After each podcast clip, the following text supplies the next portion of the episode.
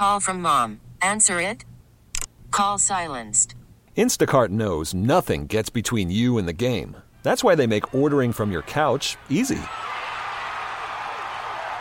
Stock up today and get all your groceries for the week delivered in as fast as thirty minutes without missing a minute of the game. You have forty-seven new voicemails. Download the app to get free delivery on your first three orders while supplies last. Minimum ten dollars per order. Additional terms apply. Hiring for your small business? If you're not looking for professionals on LinkedIn, you're looking in the wrong place. That's like looking for your car keys in a fish tank.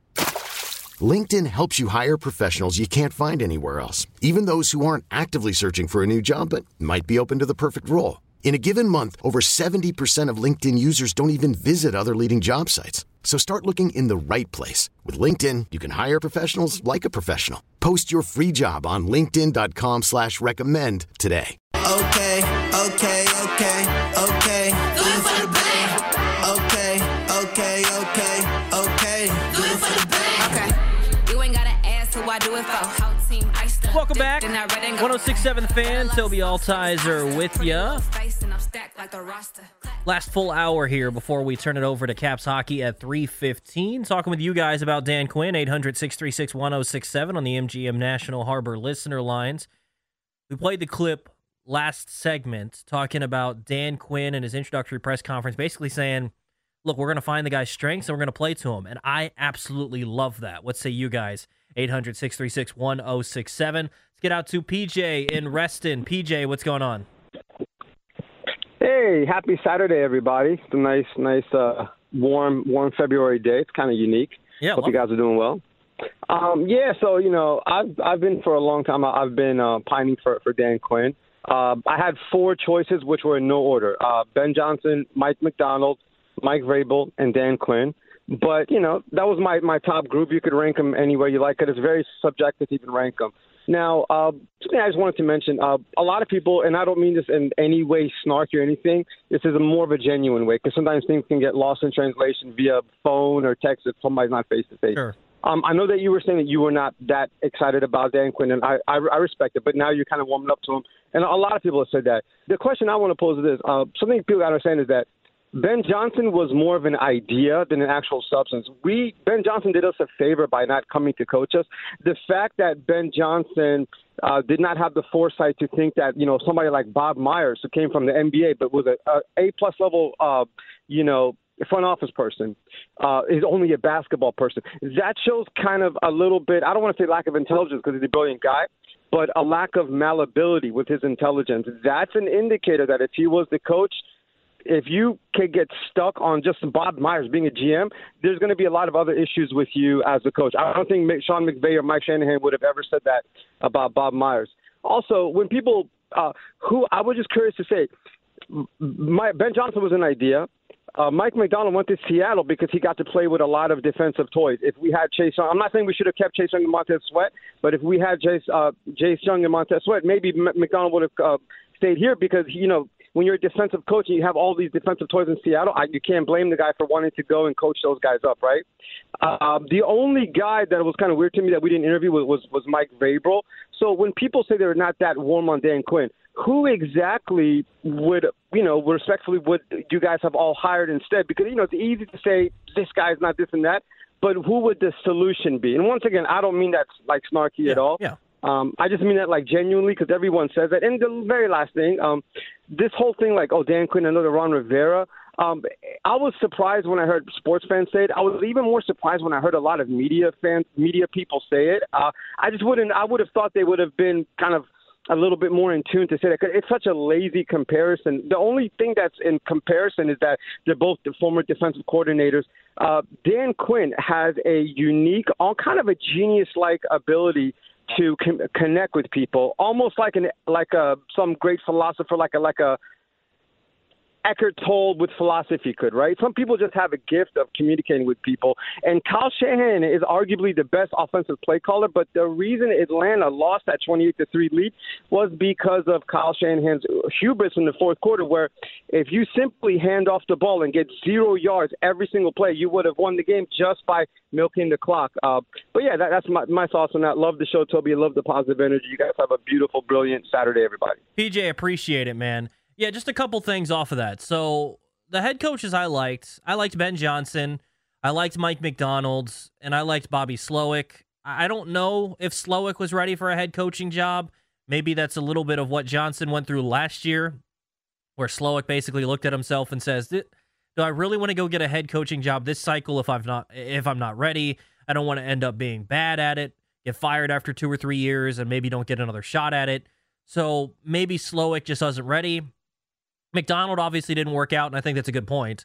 You know, I, I think if they really wanted McDonald, they could have gotten him, but you, you had to not let him go to Seattle, you know, like to let him go to Seattle for a second time. So I don't necessarily want to spend too much time on what happened because we've spent plenty of time talking about that. Ben Johnson, I think you brought up some good points, but those were my three. I wasn't big on Dan Quinn. I like Vrabel.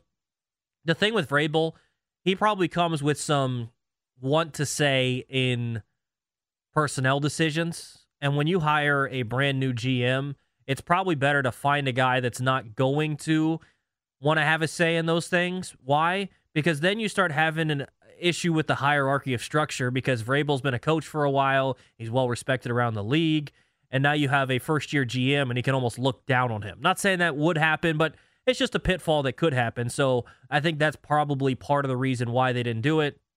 Obviously, Peters is friends with Rand Carthon, you know, and that's the guy that fired him in Tennessee. So I, I don't, again, I don't know all this stuff, but I'm pretty happy with Dan Quinn at this point, at least what I've heard.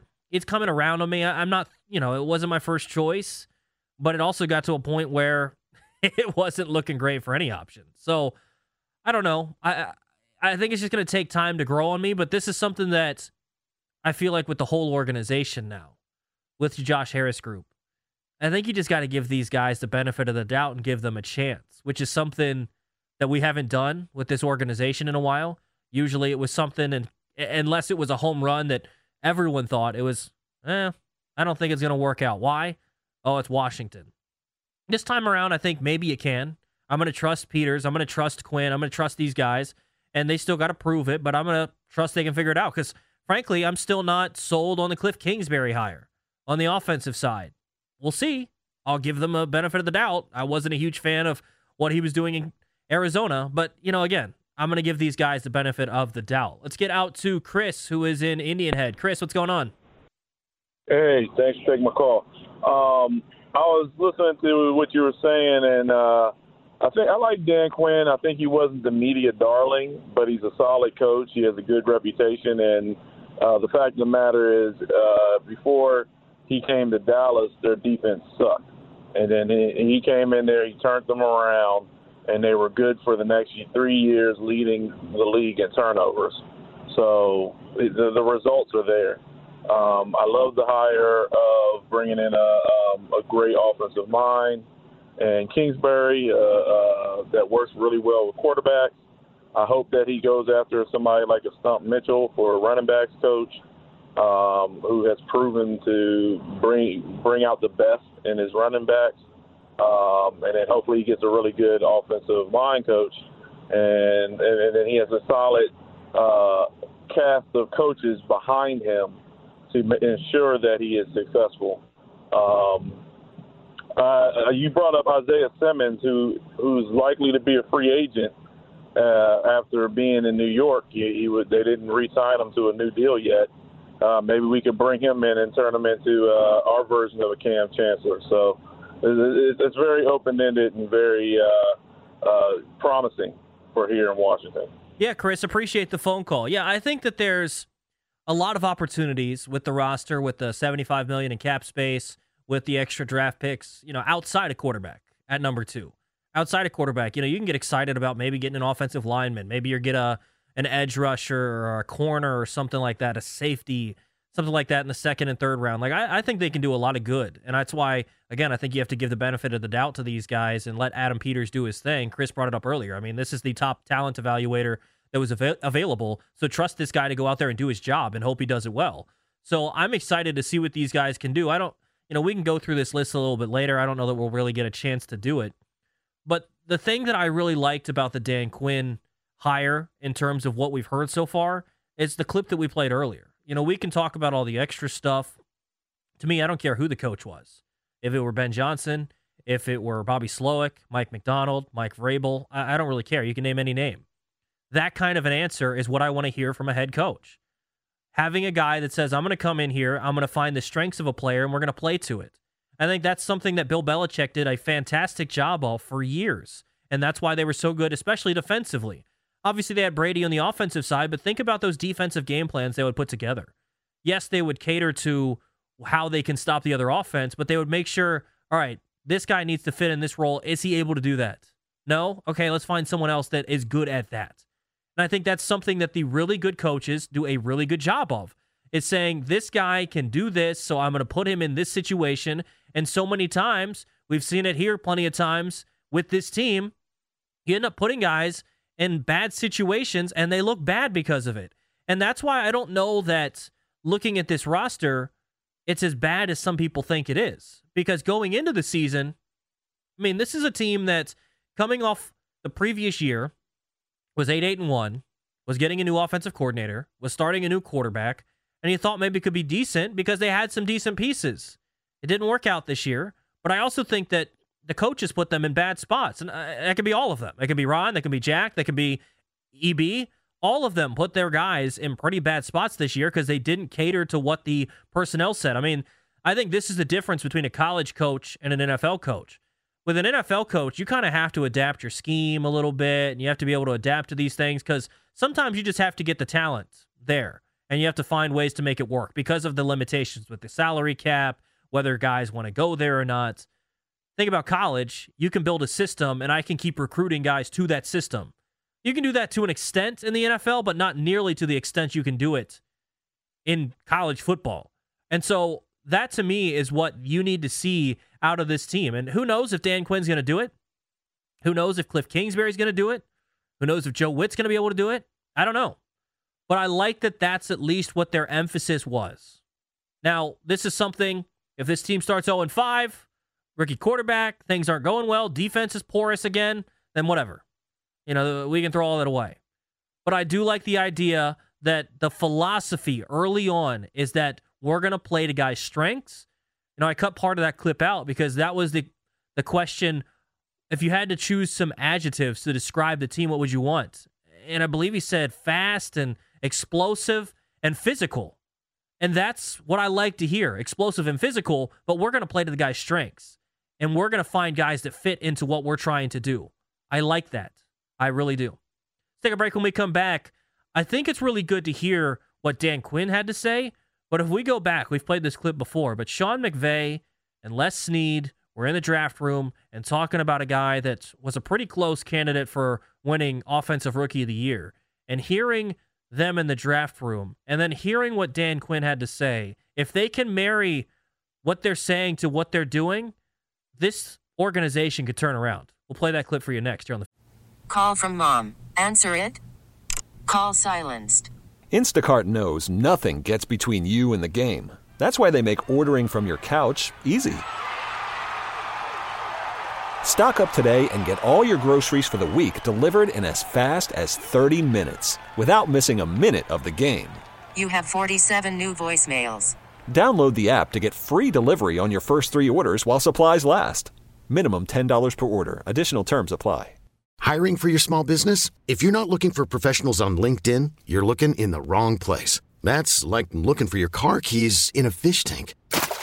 LinkedIn helps you hire professionals you can't find anywhere else, even those who aren't actively searching for a new job but might be open to the perfect role. In a given month, over seventy percent of LinkedIn users don't even visit other leading job sites. So start looking in the right place. With LinkedIn, you can hire professionals like a professional. Post your free job on linkedin dot com slash recommend today.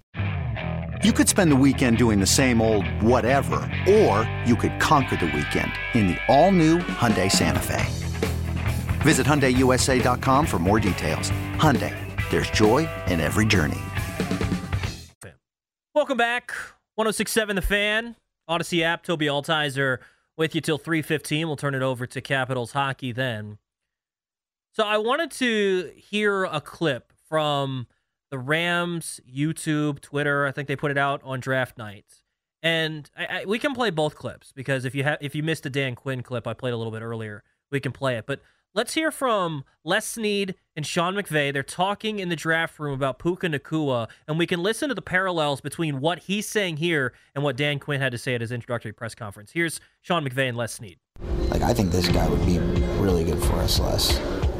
I want a guy that is going to be where he's supposed to be, that'll stay grounded through the catch, aggressive hands, that will dig out support in the run game, and then that we can also give him, he can be an extension of the run game. Jeez, take the whole draft. This guy can be a functional piece of an offensive operation. He's a tough kid. To me, he showed, all right, there's a ten- tenacity and a toughness and a fight, and if you teach him technique, he'll be able. You know, we got the... the guy you want to, you got a vision for him. Totally. We're going to nail that there. And those last couple right there is kind of the whole synopsis of it. You've got a vision for this pick. And McVay says, totally. And I think if you go back and listen, we'll play the Dan Quinn clip again. I think you can hear that that's what they're talking about. And that's so encouraging because we saw what Puka Nacua did this year. It was clear that they had a vision. They got him in the building and said, oh, he can do this too. He can do this as well. And they built off of it and developed him. I think hearing what Dan Quinn has to say is so similar to what you just heard in that clip from McVay.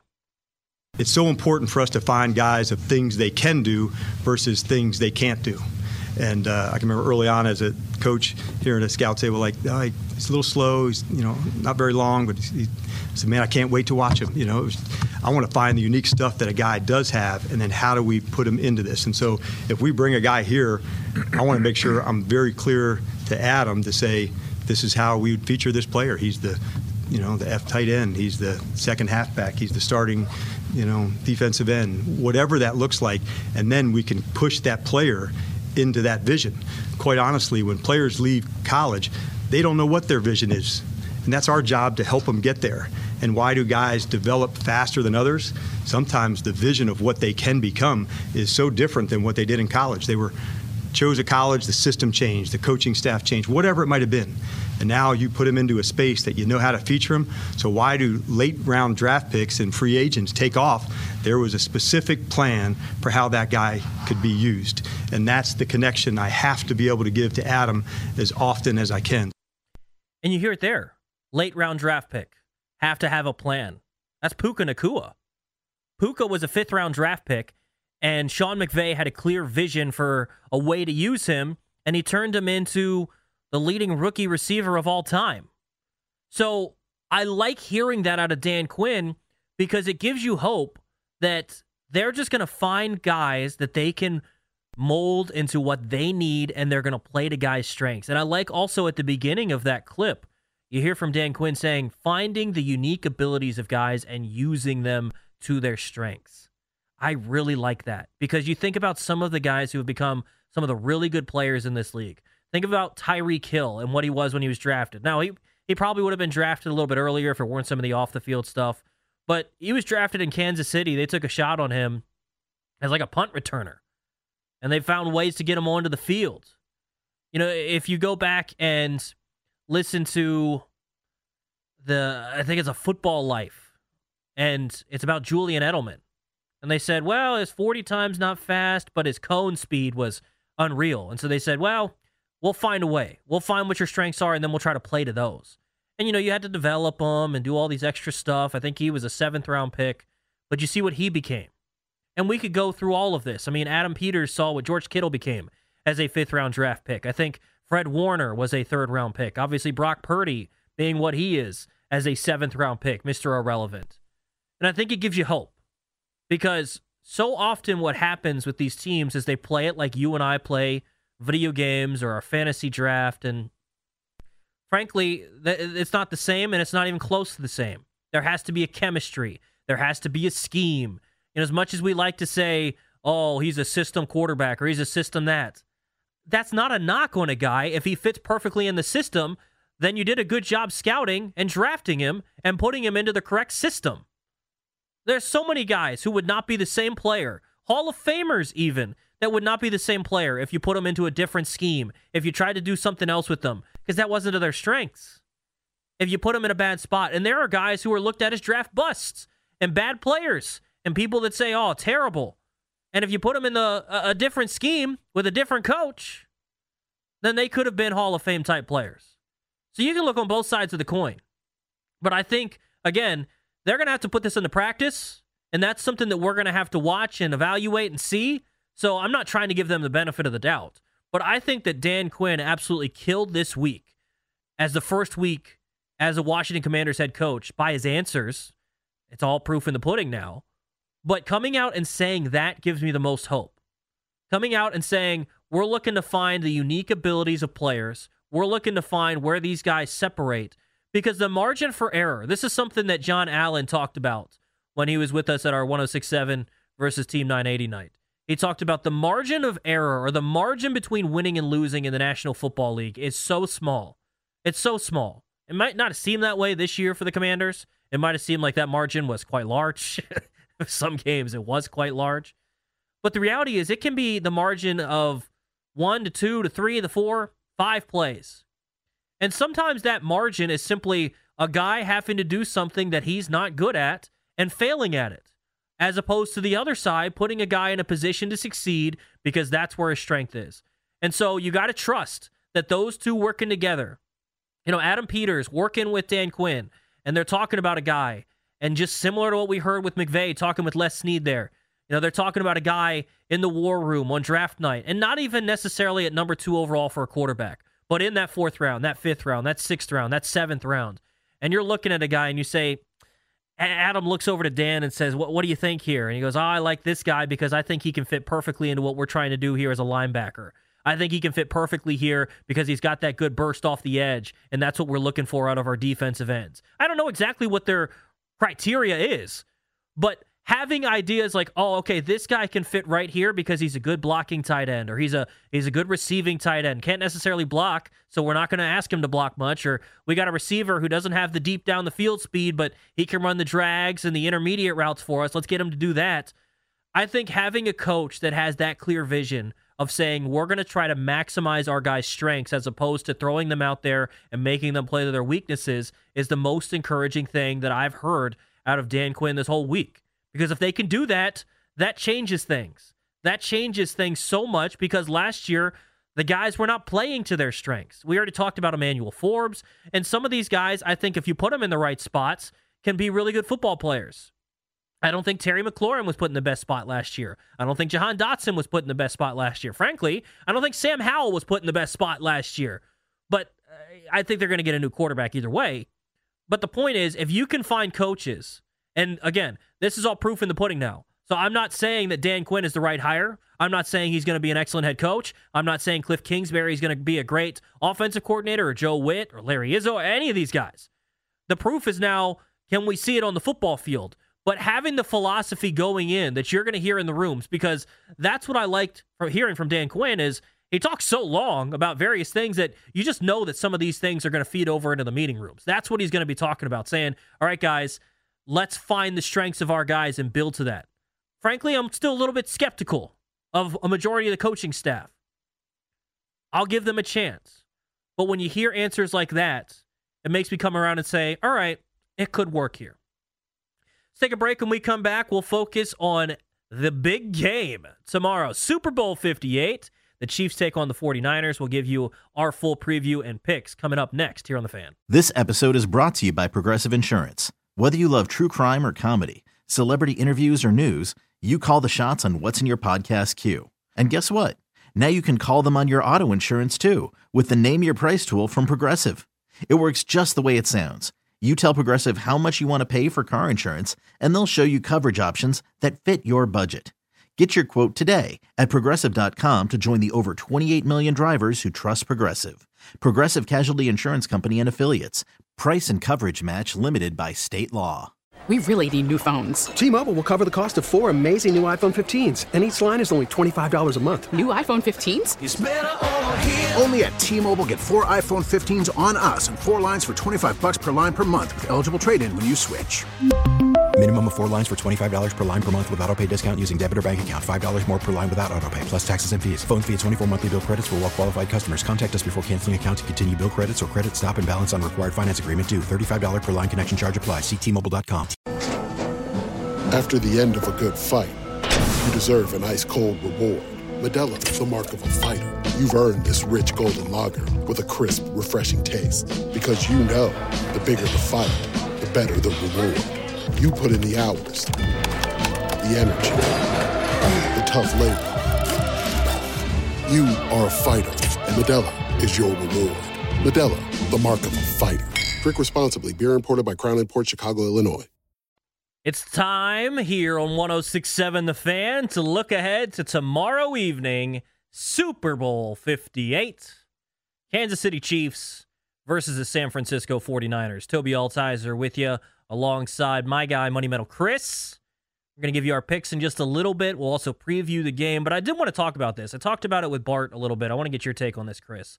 I think it's so interesting because throughout time, if you were to just give generic definitions of various positions, you'd get, you know, generic, good, what a position should be, right? You think wide receiver, guy that runs routes effectively and catches the football, right? Tight end can block, but can also catch the football. Running back runs through the open holes. You think quarterback. What would you think the general definition of quarterback was? Lead the offense, call the play, throw the ball to the open guy. A- am I wrong there? Like that's Yeah, the, handoffs too. Yeah, hand the ball off. But generically, in terms of throwing the football, it's throw it to the open guy. Yeah. Is that not Brock Purdy? Yeah. Like that, that, that to me is Brock Purdy. And so many people want to say, oh, he's not a top ten quarterback. Oh, he's not this. He's not that. Look, I get it. Talent-wise, there are plenty of guys that would take over Brock Purdy. But there's something to be said about the talent or the ability. I mean, he can scramble, too, is kind of the one thing I think people forget. Absolutely. Also, you know, I wouldn't call him a running quarterback per se, but he can scramble out of the pocket and at least extend a play that might not be able to, and there is something to that too, you know. Since when did we knock guys though for just throwing to open guys? Like, yeah, would he be the same if Deebo Samuel weren't on the team? Probably not. Would Patrick Mahomes be the same without Travis Kelce? I think he'd still be really good, but he would take a knock as well, right? So it's something where we love to knock them because they have a really good roster around them. Well, Ty- Tyreek Hill left, and he seemed to do all right. Yeah, so I don't saying, know. I still think Patrick Mahomes would be, still be the best in the league. I'm not trying to take away from him. I'm just saying, like, we love to knock guys because they have everything around them. To me, when you look at Brock Purdy, yeah, I'm not taking him over Patrick Mahomes. I'm not taking him over a lot of guys in terms of talent. I'm not starting a team with him. But with the with what he does in the system, with what he does with Kyle Shanahan, with what he does with the weapons around him, how is he not a top ten quarterback? I mean, this is a guy that drops back, pretty efficient with the football. He struggled in the postseason, so there are its detractors there that make sense. I mean, he's he's been inaccurate with the football in the postseason. He's made a couple plays with his legs, but overall, we haven't seen the same guy. But, I mean, for the most part this season, he's been a guy that drops back, evaluates the defense, and throws the ball to the open guy. Yeah, I think a lot of this, I mean, this comes from the coaching, really, I think, more than anything. Kyle Shanahan, I mean, he built the pistol offense around R G three, you know, and it's like he clearly has a talent for finding out what his quarterbacks are good at and what they're bad at and playing to those quarterback strengths. And I think he's done the same with Brock Purdy, where he's essentially maximized Brock, Pur- Brock Purdy's positive attributes, and that's what you want in your coaches to do. Yeah, like, and I'm not going to knock the quarterback for that. Like, again, if we're going off of a top ten quarterback list, I think when you do that, you can have different criteria. Some people, when they say, oh, I'm going top ten quarterbacks, they go strictly off talent. Yeah, maybe you leave Brock Purdy off that list. When I create a top ten quarterback list, I'm going off of talent, but I'm also going off of what they've done that I can see on the football field, because that's ultimately what matters. I mean, I got mean, to the Super Bowl. Yeah, exactly. Well, and that's the thing. If we're going off of talent alone, then Justin Herbert should always be in the playoffs. Justin Herbert's not always in the playoffs because the production hasn't always been there. The team hasn't always been there. So I can understand, you know, football's the ultimate team game. But I think that Brock Purdy, it's just so funny to me because the general American story that we love is the underdog. We love the underdog. We make movies about underdogs every single year. We write books. We do all this stuff about underdogs. And Mister Irrelevant, the guy who was the last pick in the N F L draft last year, is about to start in the Super Bowl against the best quarterback in the National Football League. I mean, he could potentially everyone, be everyone Super Bowl to, M V P. Exactly. Everyone wants to discredit this guy and hate him and say, oh, he's not that good. He, he actually kind of sucks. Better than I am. He made it to a Super Bowl. He's already hit a home run, right? I mean, this is a guy that shouldn't even really made a N F L roster. How many times... I mean, Washington's had a, a guy. Trey Quinn was Mister Irrelevant. Awesome rookie year. And awesome in terms of he had a couple catches. And, like, if we look back at the stats, he probably had, what, four hundred yards? five hundred yards? Like, awesome in terms of what? Like, compared to expectation, sure. And yet this is a guy that was in the M V P conversation. Now, I'll give you this. I was watching the N F L Honors the other night, and I thought it was hilarious when they have M V P and the first dude that pops up is Brock Purdy. I, I kind of chuckled a little bit because... It, to me, he doesn't deserve to be in the same conversation as uh, Josh Allen or those guys. But at the same point, how can you not be? He's winning football games. He's doing what he's asked. Like, one thing that we've done so poorly is we've gotten so enamored with the social media clips. We've gotten so enamored with the video game style plays from Patrick Mahomes. You know, just the crazy things that we see Josh Allen do on a week in, week out basis. And we discount guys that can just sit back there and dice up a defense by throwing it to dudes that are open, anticipating throws. And you say, oh, well, it's all Kyle Shanahan. The quarterback still has to execute it.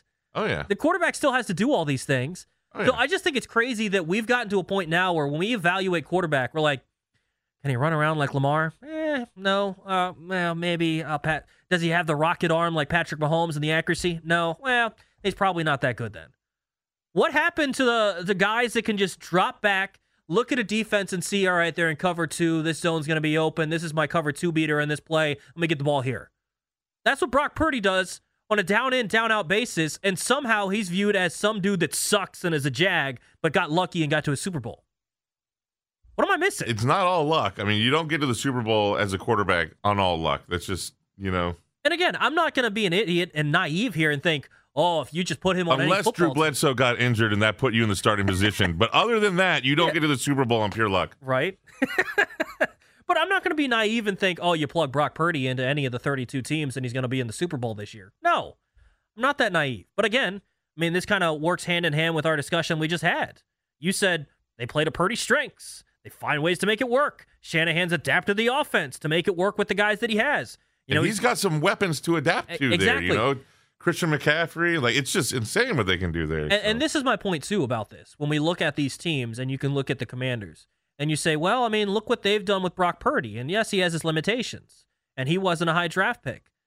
But in order to accommodate a guy who is Mister Irrelevant, a guy who, you know, he's going to get forty, fifty million dollars in a couple of years, and I don't know if he's going to be able to live up to that contract because some of the guys around him are going to go away. But for the time being... I'll, I'll, hope we're not the ones paying it. Yeah. But for the time being, I'm not going to dock him for because he, he has really good talent around him. But if you're the Commanders and you say, well, you could find a quarterback and make things work, they have the number one running back in the league. They have the number one left tackle in the league. They have one of the best number one wide receivers in the league in Brandon Ayuk. They have one of the best versatile weapons in the league in Deebo Samuel. They have, I would say, number two or number three tight end in the league, George Kittle. And they've got a good defense. And they've got the best fullback in the league, too, if you want to throw that in there. So you can say, let's build up the team before we get the quarterback. And you, we can get to the Super Bowl. That's fine. You better have a really freaking good running back, a really stinking good wide receiver, probably another one, a good tight end, a really good defense. And so when you say, let's build up the rest of the team, that's fine. You're having to build it up, like with stone pillars. They've done it, though. I mean, they've actually done it. And they've done, done a fantastic job of it. And that's, you know, maybe Adam Peters wants to try that route. But guess what? You can be the Kansas City Chiefs and you have one of the best receiving tight, tight ends of all time. I'm not going to take that away. A decent rookie receiver who's kind of turned into a really good rookie receiver as the season's gone on. A good running back. And then what's the rest of their offense? Like, they've got some good guys up the middle. They've got some really, they got one of the best centers in the league. Are you suggesting, though, that Peters should take, with whatever our last pick is, I don't even know how many picks we have in the last round, but with the last pick that we should take a quarterback also there, just to, like... Trade for that last pick in the draft and just take some long Trade shot down to the quarterback last pick. So we can talk about it. You know what? For content reasons, So we have something to talk about. So we can sit there and be like, you know what? If Jaden Daniels doesn't work out, they've got some dude that they drafted out of who knows where as Mister Irrelevant. Maybe he's the next Brock Purdy. You know what, Chris? You might be onto something there. Maybe they try something like that. But I just think it's kind of crazy. You look at the 49ers and just looking at their team, I think they're the more talented team that's going to be on the field tomorrow. I think you look up and down that roster. I just talked through the stud players they have all over the place, and that's not even talking on the defensive side of the ball. Nick Bosa's a top three pass rusher in the N F L off the edge. I think Fred Warner's the best linebacker in the league. They've got Charvarius Ward, who's been a solid cornerback. Like they've Don't forget got Chase Young, former number two overall draft pick. I will forget Chase Young, number two overall draft pick. They've got some real talent all over that roster. But again, it just seems like when you look on the other side and you see fifteen in red and you see Andy Reid over there, it's kind of tough to pick against them. It really is. But just focusing on the Niners, we'll kind of talk about the Chiefs in the next segment. Just looking at this Niners team and how they've built everything, you hope that Adam Peters can bring a lot of that with him here, that he can do a lot of these things. Because you look throughout that roster, and yeah, they hit on a draft pick with Deebo. They hit on a draft pick with Ayuk. They've also signed some guys in free agency, but they've also hit some trades. So they've kind of built their team through all of them. You know, Christian McCaffrey was a trade. You know, uh, you look at Trent Williams. He was a trade. Those sort of things. So it's going to be interesting to see what they can do. Not all first-round picks either. Fred Warner, third-rounder. George Kittle, a fifth-rounder. So I'm interested to see what they can do. That being said, I mean, the Niners have all that talent, but it's going to come down to Brock Purdy, I think. You know, and this is a real chance for him to prove himself and kind of silence some of those doubters. I think this game is going to be played a lot on the ground, and it's going to be a very game manager-like game. And honestly, Patrick Mahomes has played very game manager-like in some of these games, but when he needs to step up, and this is something that's differentiated Brock Purdy and why they're in the Super Bowl, when he's needed to step up in the late portions of the game, he stepped up and made plays, whether it was his feet, making a really good throw. I don't think Purdy's been particularly good in the playoffs, but he's been able at the end of the game to elevate his game, be more than just that game manager. That rain game, he was pretty... pretty he was yeah. awful, really, except for those final two drives, really. And I think it's going to be a similar thing for Mahomes. Obviously, we trust that he's going to be able to make the spectacular plays, but I don't think he's going to have to be making forty throws. I don't think he's going to have to create the whole offense. It will be cold enough for him in Vegas. That's the question. I think they're going to run the football with Pacheco. So, honestly, if the if the Niners can stop the run, that'll be huge, but I think it's going to come down to those last couple of drives. It's going to come down to the quarterbacks. Can Purdy come up and make the plays? He doesn't have to outdo Mahomes. He just has to make the plays that are in front of him, and if he can, I think the Niners are the more talented team. Let's take a break. When we come back, I want to talk about the Chiefs, and then at three o'clock we'll give our Super Bowl predictions, and at three fifteen, Capitals hockey comes up right here on The Fan. Hey everyone, Boomer Esiason here. The N F L Draft is behind us and your favorite team is now gearing up for week number one. The free Odyssey app puts you right in the middle of the pro football conversation with the biggest sports radio stations from across the country. The local voices who know your team the best, giving you their unfiltered takes on the current state of your squad. It's always football season right here on the free Odyssey app. Super Bowl fifty-eight tomorrow. You can hear that game right here on The Fan, by the way. Kickoff at six thirty. Toby Altizer with you here for two more segments before we kick it out to Boston. Shipping up to Boston, maybe? Bruins take on the Capitals. You can hear it right here on The Fan. Take a look at the Kansas City Chiefs. I'm going to spoil my prediction. I think they're going to win. We got to try to save that for a segment, but just by everything I'm going to talk about. And... and Again, as much as we talked about Brock Purdy in the last segment talking about San Francisco, I think everything comes down to the quarterback here. How can you take anyone, anyone against Patrick Mahomes? You can take Tom Brady, maybe. He's not playing anymore. Maybe Joe Burrow. Those are the only two guys to ever beat Patrick Mahomes in the playoffs. Is Brock Purdy on that level? I don't think he is. I like Brock Purdy. I already talked about him. I defended Brock Purdy. He's not Joe Burrow. He's not Tom Brady. And look, we can table the discussion of Tom Brady GOAT and Patrick Mahomes. Can he pass him? That's so long from now. Tom Brady has seven rings. Unless Patrick Mahomes gets somewhere close to seven rings, maybe surpasses him. But Tom Brady beat him in a Super Bowl. So I have a hard time doing that. But that first ring he got was kind of, you know. Either way, he's got a ring. Oh, I know. But, you know, he kind of selling to the team. Hey, he's got a ring, man. You got it. I'm not going to discount it. But I'm just saying, you know. He's got seven of those rings, man. Yeah, yeah. You can't debate that. Patrick Mahomes has two with a chance for three. But I don't know how you can bet against this guy. I, I don't know how you can. Like, it seems like it's crazy because this year has been different, too. You know, in previous years, their first Super Bowl run, I think they were down, what, twenty-four to nothing to the Houston Texans, and they came back and won. I think they trailed in every single playoff game that year, and they won a Super Bowl.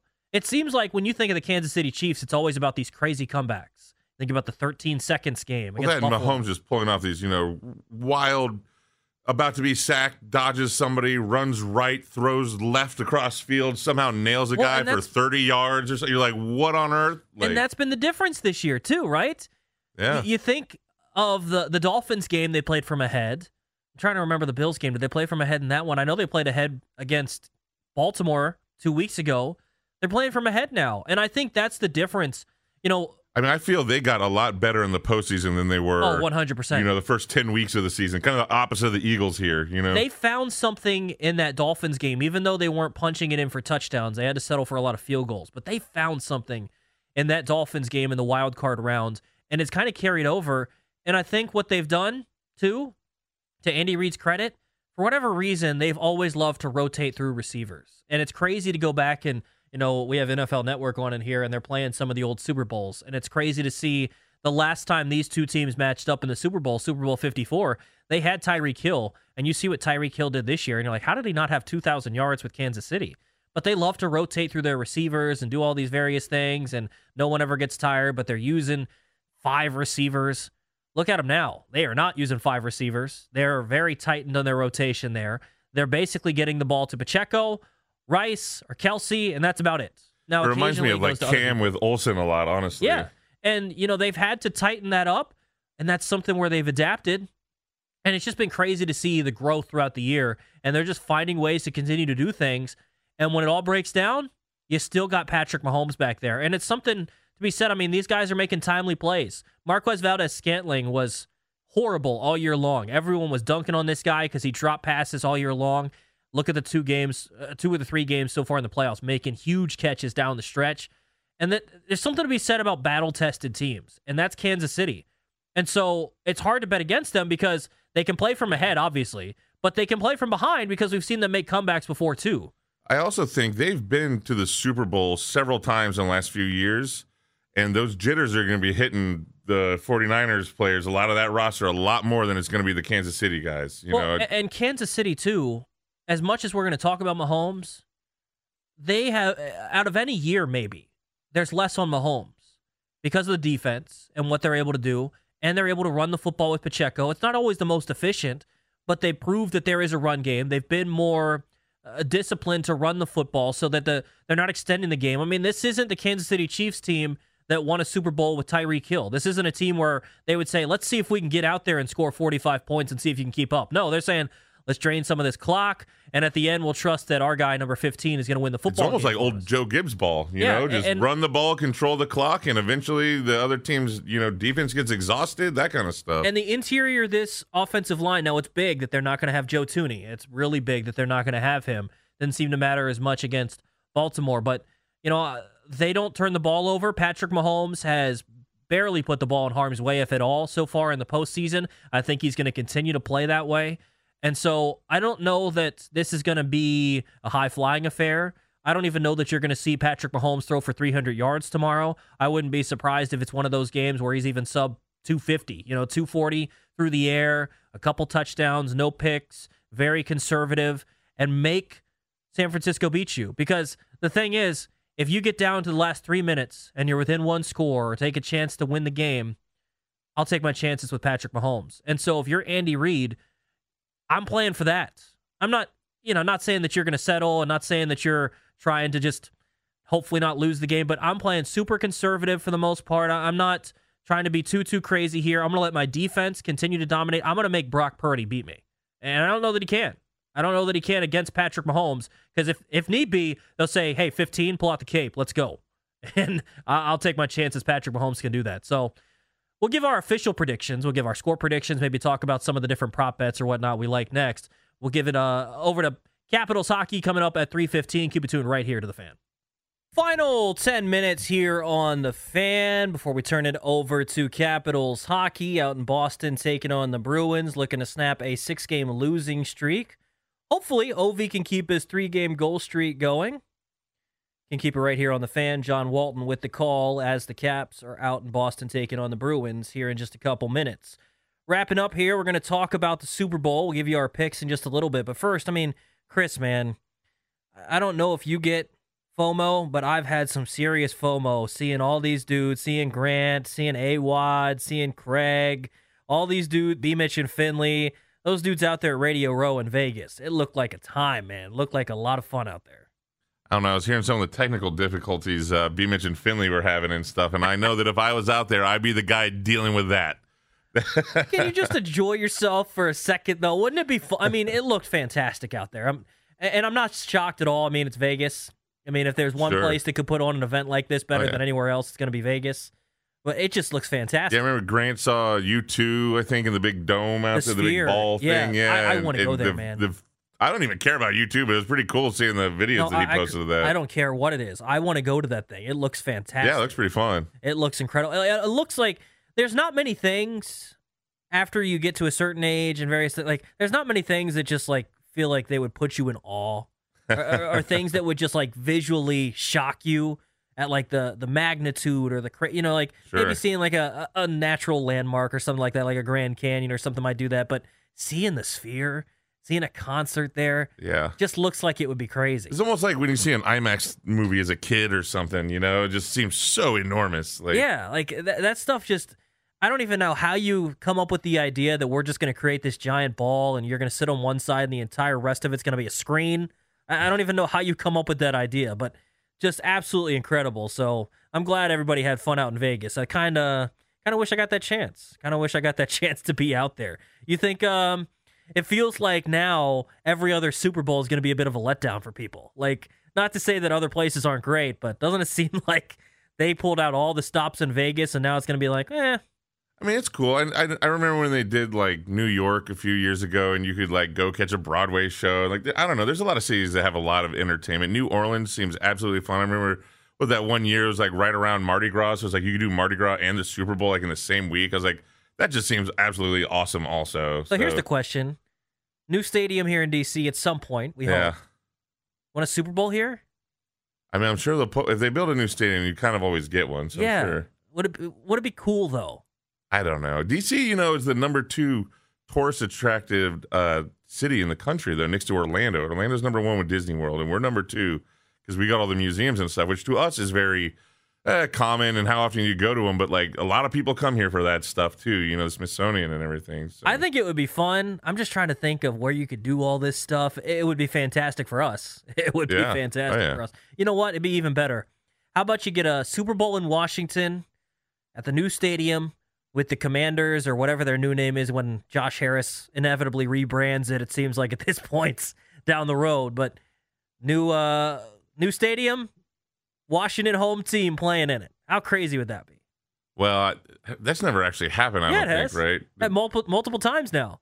It hadn't happened for years, and then the Rams won at home, and then the Buccaneers yeah, the won at home. You're right. Well, both the Buccaneers of them did. Won You're at home right. First, so, yeah, yeah. Yeah, I think it's going to be crazy if well, that could I ever guess, happen. I guess it could, but that's that's a lot of hoping that I just don't have in me right now for this team. I mean, I would love to be negative? at a point where that's a possibility, but but man, I'm just hoping we can get like back to being competitive. like, yeah. Much less having a home Super Bowl. Super Bowl fifty-eight comes up tomorrow. Let's go ahead and get into our official predictions. Chris, what do you think? I'm going Chiefs. How about a score? I don't think it's going to be super high. I would be something like twenty to twenty-four, something like okay, that. Okay, twenty-four twenty yeah. Chiefs, yeah. yeah. I'm going to go twenty-seven twenty-four Chiefs, and I think it's going to be one of those games that's kind of grinded out.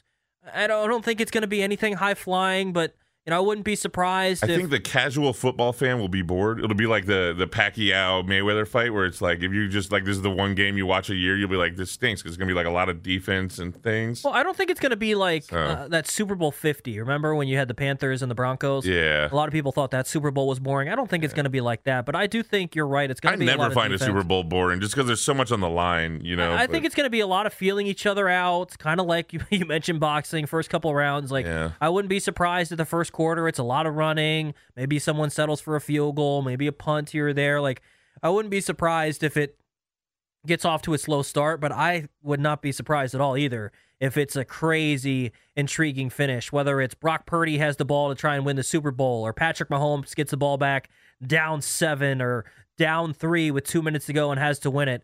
And again, I'm going to take the Chiefs because I think when it gets down to those last couple of minutes, it's going to be the time where the quarterbacks can really separate themselves because, you know, if you're looking at San Francisco, they have some decent ways to match up with these guys, right? Fred Warner, I think, is as good of a matchup to go against Travis Kelce as you can have.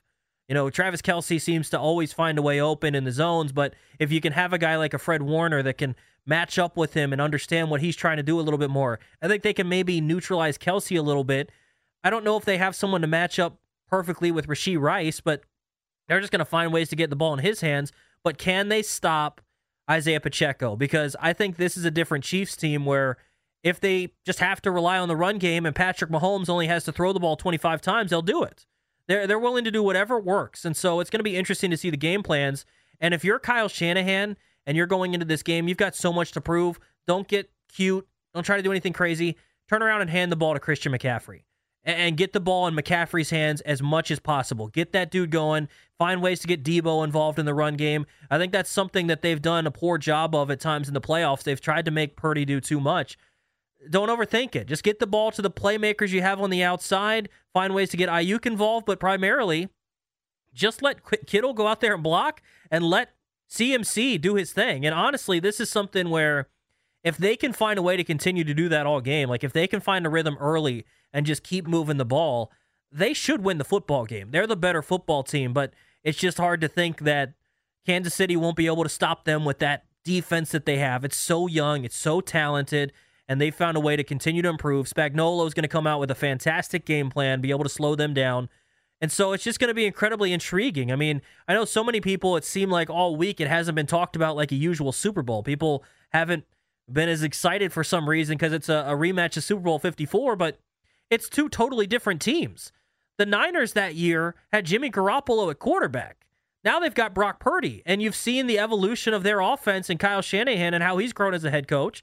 And you think back to that Chiefs team, their defense is way better now, and they don't have Tyreek Hill anymore, so they're limited on offense. And it's just crazy to think about. I mean, San Francisco, if they can win it, they're going to be the team to beat in the N F C, they, like they ha- kind of have been the last couple of years. If Kansas City wins this thing, which a lot of people seem to be on, is it just over? like, I mean, it's just so hard after seeing, you know, going into the playoffs this year, everybody's like, well, are the, are the Chiefs going to be able to go on the road if they win? And they go to Buffalo and they win. They go to Baltimore and they win. And it's it's just so hard right now to be like, no, they can't do this, though. You know, like, uh, after these earlier wins, it's so hard to, which, I mean, that doesn't mean they'll necessarily win, but it's so hard to bet against Mahomes when you've been watching him have the playoffs he's had. And, and here's the thing. I mean, if they win the Super Bowl this year, it, you just got to be so frustrated if you're a, a team around the league because this was their down year. People yeah. were like, yeah, this this Chiefs team is not very good. They're Turning not, it on at the right time is a big part of it, though. And having the guys to be able to make the plays. I mean, it's just been an absolutely incredible run for them to kind of get where they're at now. Absolutely incredible. twenty-seven twenty-four Chiefs. You said, what, twenty-four twenty Chiefs?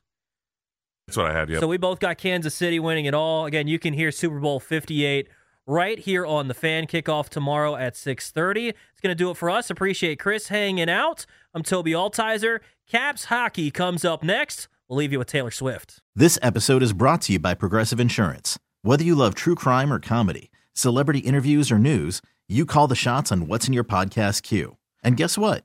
Now you can call them on your auto insurance, too, with the Name Your Price tool from Progressive.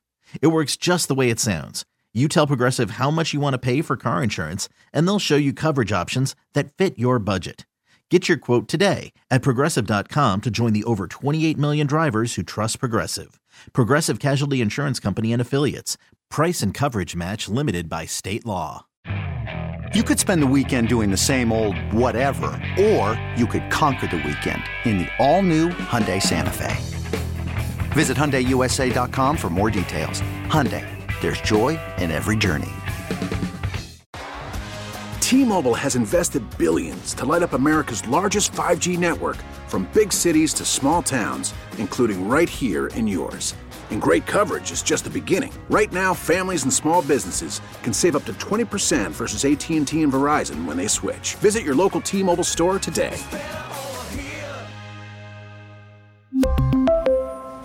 Plan savings with three lines of T-Mobile Essentials versus comparable available plans. Plan features and taxes and fees may vary.